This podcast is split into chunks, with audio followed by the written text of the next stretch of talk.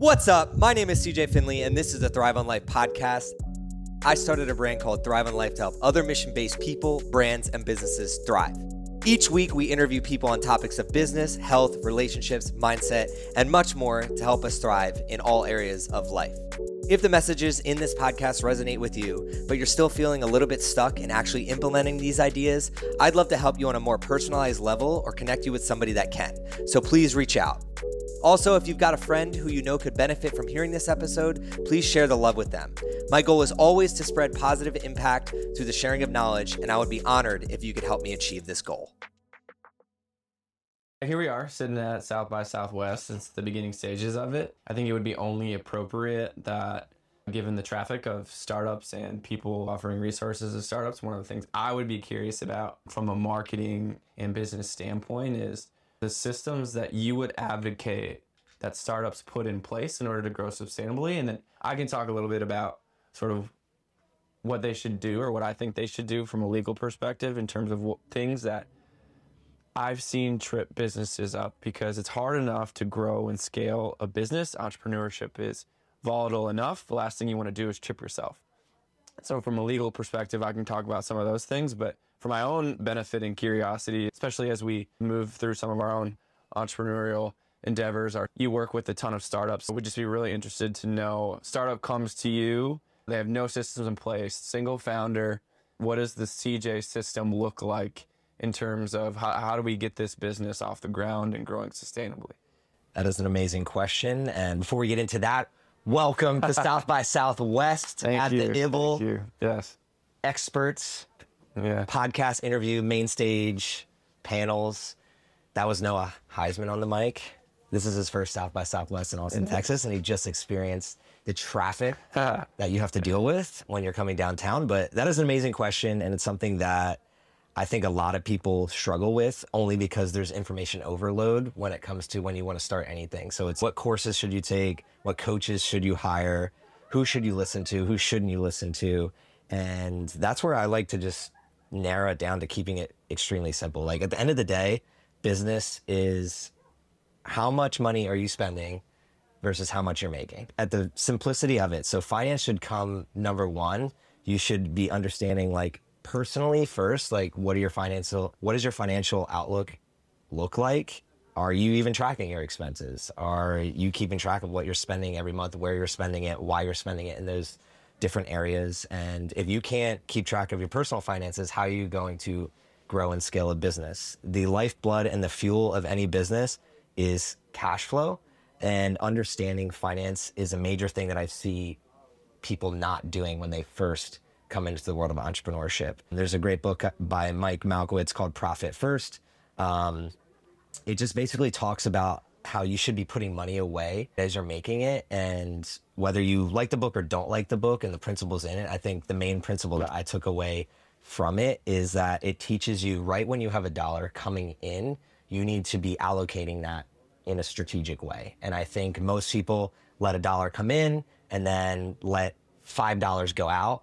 And it's like this it's the, the analogy that i look at it like is having a let's say you're Santa Claus and you have a bag of presents and you're constantly filling it. There's a hole at the bottom, so you never feel like you're getting anywhere and you're just treading water. So as I work with a lot of small businesses and I would say males and females that are leaving the corporate world to start their own thing, the number one thing that they struggle with is finances. Above and beyond that, after you learn how to manage your own finances and learn a little bit about what it's like to run your own business, the next thing would definitely be project management and a database. So, what I mean by that is you need to be collecting all of your information somewhere, all your IP somewhere.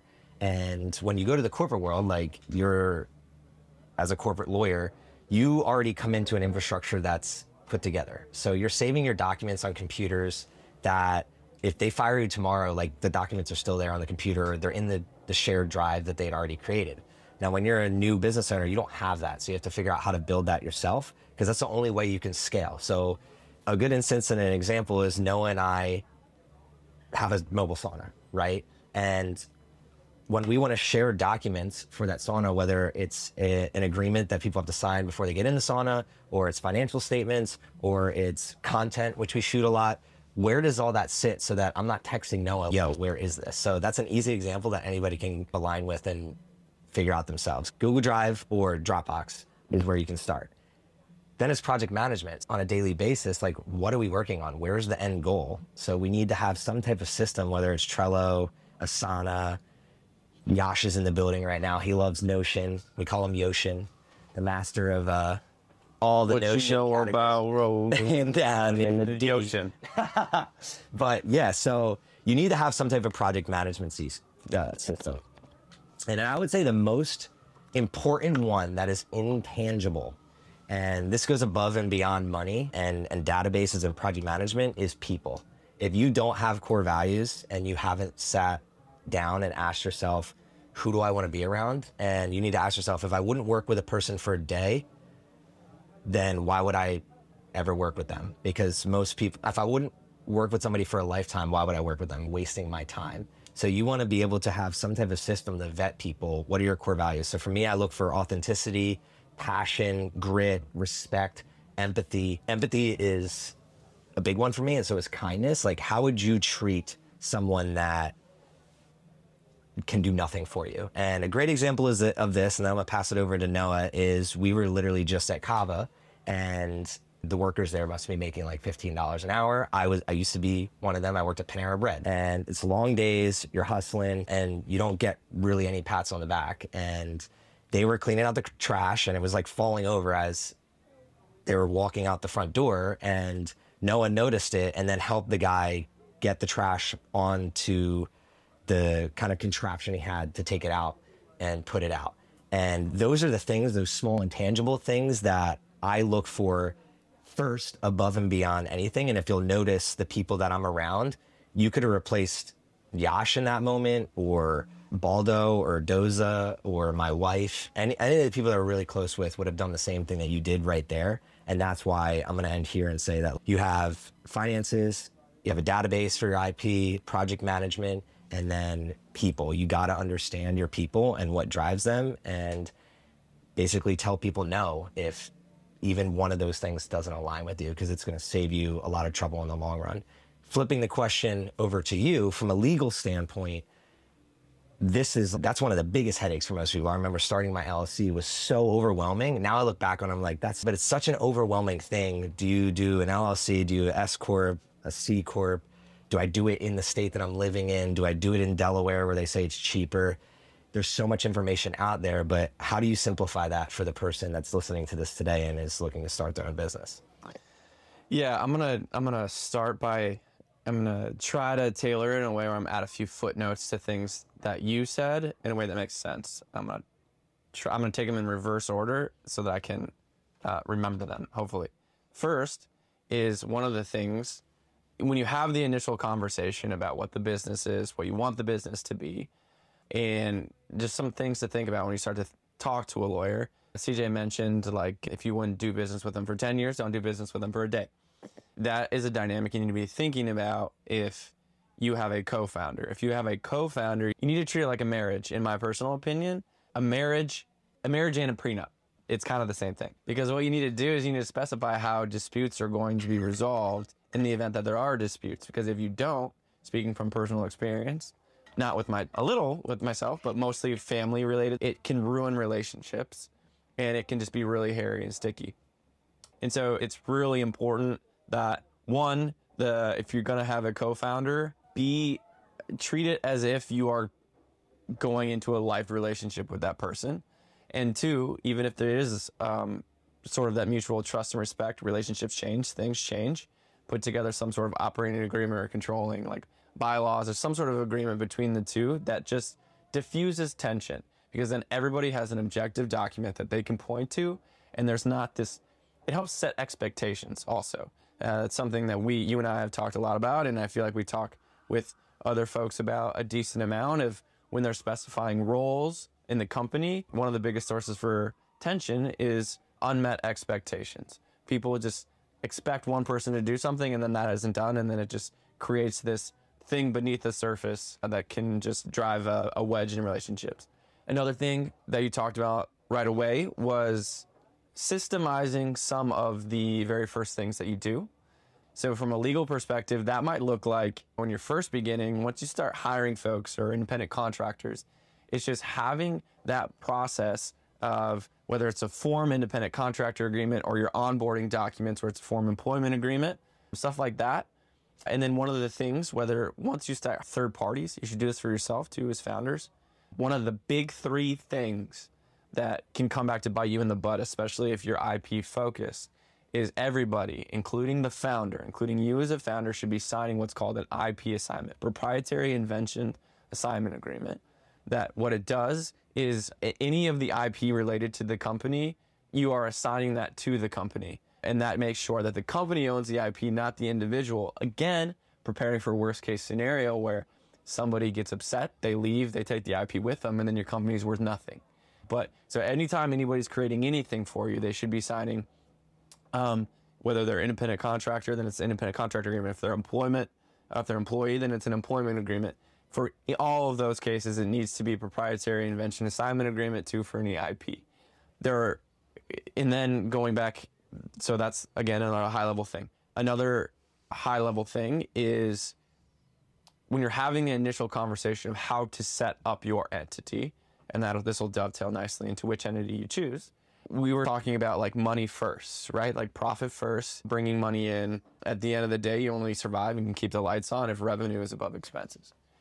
Now, the caveat to that is one of the very first conversations I always have as a lawyer before I set up the entity is one, do you want what do you what are your aspirations for this business? Are you looking for venture financing or are you looking for this to be a lifestyle business where you can sort of pull withdrawals or distributions every year and it's how you live. You're not looking to scale it ridiculously fast. You're not going to look for outside money, VC money. If you're looking for outside VC money, it's not uncommon for a lot of those companies to be at a net operate at a net loss mm-hmm. for a long time. And they'll set themselves up as corporations because what they do is in order to grow quickly, they deploy that capital and their going their burn rate, how much they spend each month, is going to be in excess of their revenue. And, and frankly, if it's not, then they're not doing enough to grow, if that's their aspiration. And so a lot of the true tech companies, that's going to be structured a little bit different. You're, you're probably going to set that up as a corporation because you're not going to have to worry about double taxation because you're going to be operating at a loss. So that takes that out of the analysis. Also, if, if you're looking to attract venture capital money, they're going to most likely require you to be a corporation because they get what's called 1202 tax treatment where you can um, you can write off the first 10 million of gains on 1202 for investing in small businesses. So there are certain benefits associated with investing in a small business as a corporation that any sort of sophisticated angel investor, venture capital person is going to want.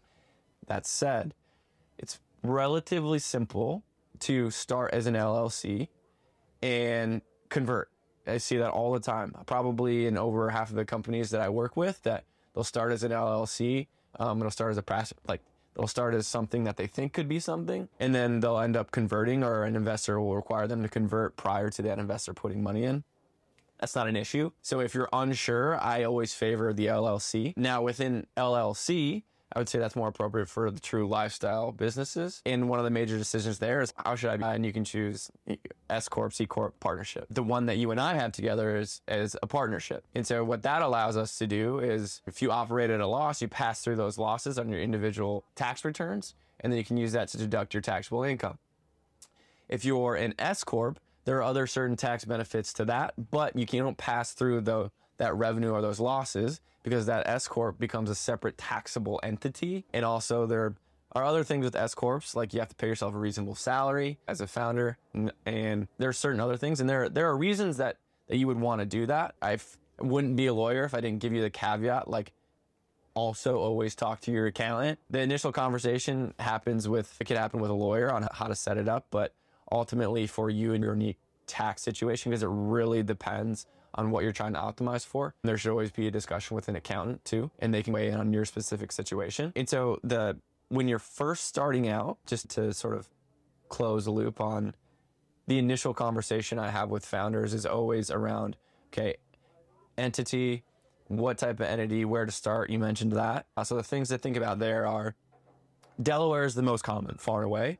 Not necessarily because it's cheaper. It actually turns out to be more expensive. But because if you anticipate dealing with third parties and there being disputes involved with your businesses, business or business, Delaware has far and away the most robust law interpreting disputes between businesses. So, especially for lawyers, it's a lot easier for us to counsel and navigate companies based in Delaware and predict the outcome of disputes because we have this very robust set of precedent to look to. Outside of Delaware, it's scant. And it's just one of the feedback loops. Like somehow Delaware got out front and it, it just keeps snowballing. And so these other states just don't really have that developed of a, of a business law. Now they're they're they're getting there, and a lot of them base it off of Delaware. But that's one of the main reasons there why you hear so many people choose Delaware. There's just more certainty. Things are going to be interpreted. You know what you're getting when you draft something. That said, we are Texas. Just to use another example. The reason being is that if you do not have an established residence in Delaware and are not present in Delaware, then you have to hire a registered agent to receive service of process. Service of process is what you get when somebody wants to try to sue you. And so you have to hire somebody in Delaware to receive service of process and deliver to you in Texas. But if you live in the state that you're registered in, you don't have to do that. And so that's another couple hundred couple hundred bucks. And so it's just it's it's not expensive, but when you're first starting, it's money that matters. And that's you decide what entity, where to start it. And then I already talked about IP considerations. Uh, you want to make sure you have a good sort of template documents when you as a founder first come in. You should be signing that IP assignment into the company. You should also sort of, if you're an LLC, have a general operating agreement, even if you're a single member founder, just because you can always, it's easier to amend it if you want to bring somebody in than it often, if you don't do it at the beginning, it often gets forgotten and falls through the cracks. Other things to start to like to think about at the beginning stages are just around when you start contracting with third parties, just to make sure that if I would love for everybody to use a lawyer but I understand it's not in a lot of startups' budget. And so, just things to think about. If you're somebody who decides to shoot from the hip and just roll without talking to a lawyer, obviously talk to a lawyer. I would love that. But you, I also understand business practicality. And so, things to think about, or at least look at when you're looking at agreements with third parties, is one, what are, there be indemnification provisions? And that's going to tell you in what instances you can hold them liable and what instances you can be held liable. One of the common protections here is limiting liability to the actual dollar value of the con. And so that's always something that's super helpful. And then also just making sure that you can also for a breach of it that you can come after them and that they're the limits on what they're exposed to if they do something wrong isn't too narrow. That's one of the biggest ones to think about. Another big one to think about. So again, going back to the IP assignment stuff, I'm going to keep coming back to that. And also making sure that you have something written with these third parties, at least in terms, again. Can you give an example? Of what do you mean by third party? Yeah, so a vendor. So for instance, CJ and I have a mobile a mobile sauna business and say that we were going to put on an event where we were going to hire somebody to be there and provide ice. So not just like a one time, not just like a invoice where they're delivering ice, but like somebody that's going to be there and service ice for three days. Like they are going to be the vendor for three days. We would want to hire them. Like we would want to have an SOW statement of work with them that would say that the deliverables are you're going to be at this event for three days and you're going to you have specified parameters around how much ice they'd be expected to provide what happens if they don't provide that ice. It's as much an expectation setting thing as it is a, a tool for recourse. Now, just because it, again, it avoids like they do it for two days, they don't do it for day three. And then all like all of a sudden you paid them for three days, but they didn't do it for three days. If you have a contract and you'd be like, no, look, it three days, you didn't do it, then you can get it's a lot easier to get that money back for that third day. But it could be anybody that you hire. It could be somebody that it could be anybody. It, and obviously, the higher the, the dollar amount, the more important it is. I'm not saying you have to do it for every little small thing, but as you start to work up in dollar amounts, it becomes more and more important. I've just vomited a lot of information, which I, I understand doesn't necessarily make it less overwhelming because I made a lot of assumptions and things I was talking about, like presupposed knowledge. What did I, what questions do you have? Yeah, first off, if you're getting into the business world and the entrepreneurial journey, it is going to be overwhelming. So that's Yeah. the first thing I would say. If you're listening to this, like your goal is to increase your stress tolerance and to learn more and to be vulnerable and ask questions and realize that you are going to fail. So when with that realization and the fact that Noah just gave a ton of information, don't allow it to overwhelm you. Take it bit by bit. And I, this goes with what I was saying prior to you speaking as well with the system stuff is no matter where you're at in your journey, all the principles we were just talking to you about, whether it's you're on day one or you're a million dollar business or you're $10 million business, the principles are pretty much the same. So when you're speaking, when you're talking about contracts and, and vendor contracts, if you learn how to do those principles in the beginning, it's going to save you in the long Yeah. run when like you mentioned ice. When we throw our own events, like we're in an event right now where I'm assuming that there's 50 different vendors. Yeah. All of them's like probably 1,000 square feet. There's tons of vendors. So what are the contractual agreements of that? And I love how you talked about indemnification because I think that's something that gets, especially from the small business side, people don't look into that. They don't want to think about the bad. Like we are, we became entrepreneurs because we want to think about positivity. We want to make a positive impact, and nobody's ever going to hurt us. That's how I've seen most people operate, and it's something that I would say from day one. Like I always, even when I was doing my consulting, like people would sign a contract. Um, now I didn't know to the extent that you do, but I had just read books and read shit happens, and that's where the biggest takeaway I think for me is put in writing. So Yeah. if you just listen to Noah and all the information that you listened to prior to that in terms of systems for your, your business, from small business to big business to business that you want to sell, like putting things in writing and holding people accountable and setting expectations is vital.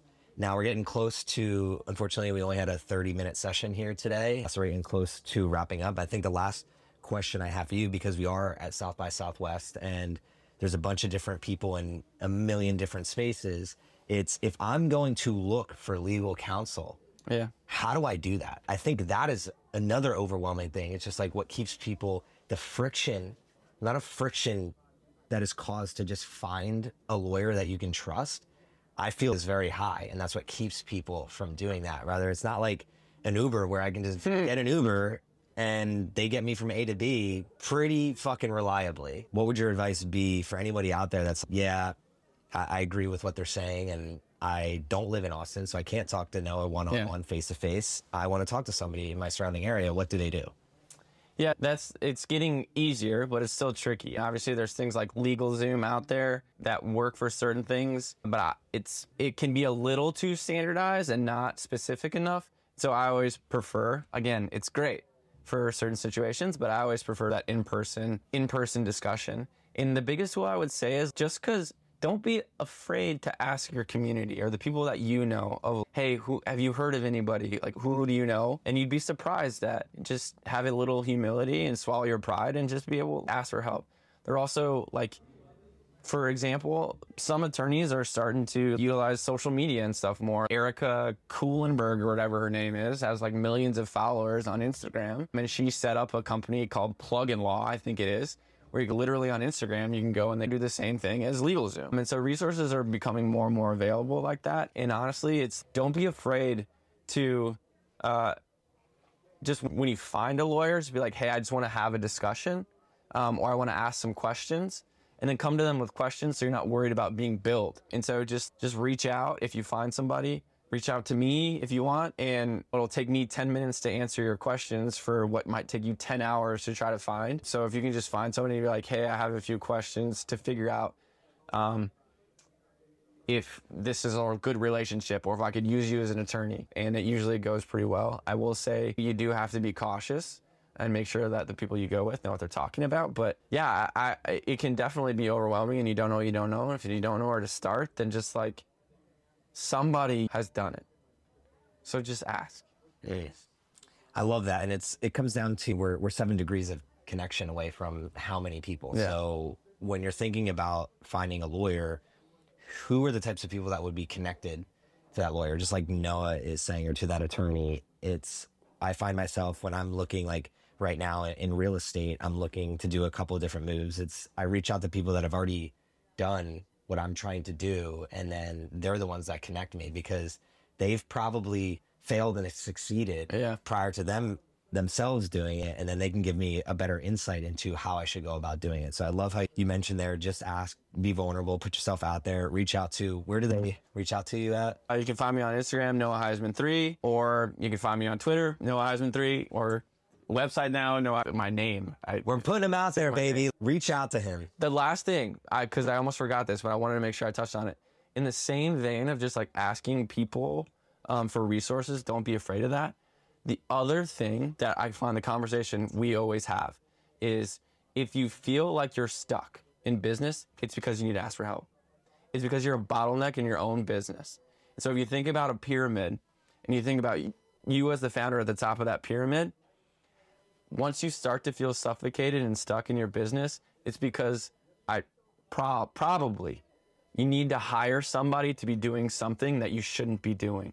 It's going to be painful. It's going to feel like you don't have the money to do it, but it's the only way to flip that pyramid upside down to where you're no longer the bottleneck. You're no longer the thing prohibiting the growth of your own company.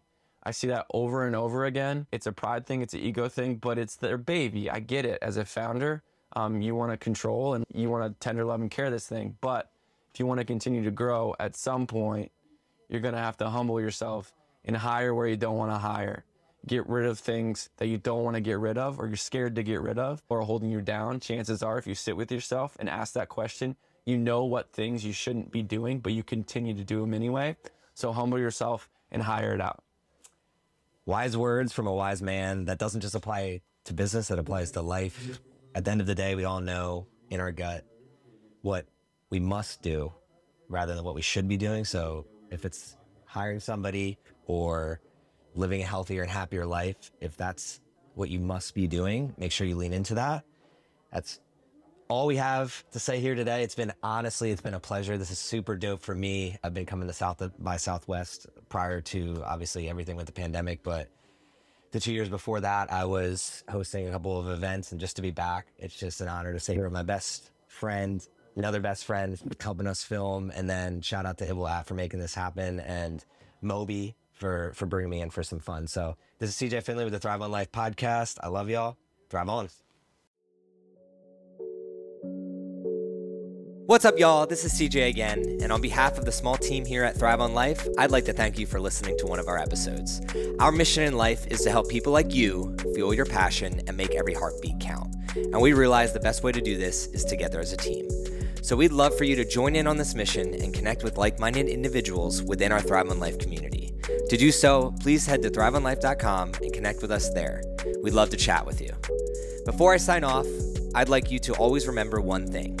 When we strive together, we thrive together. So please do your part in helping others thrive on life.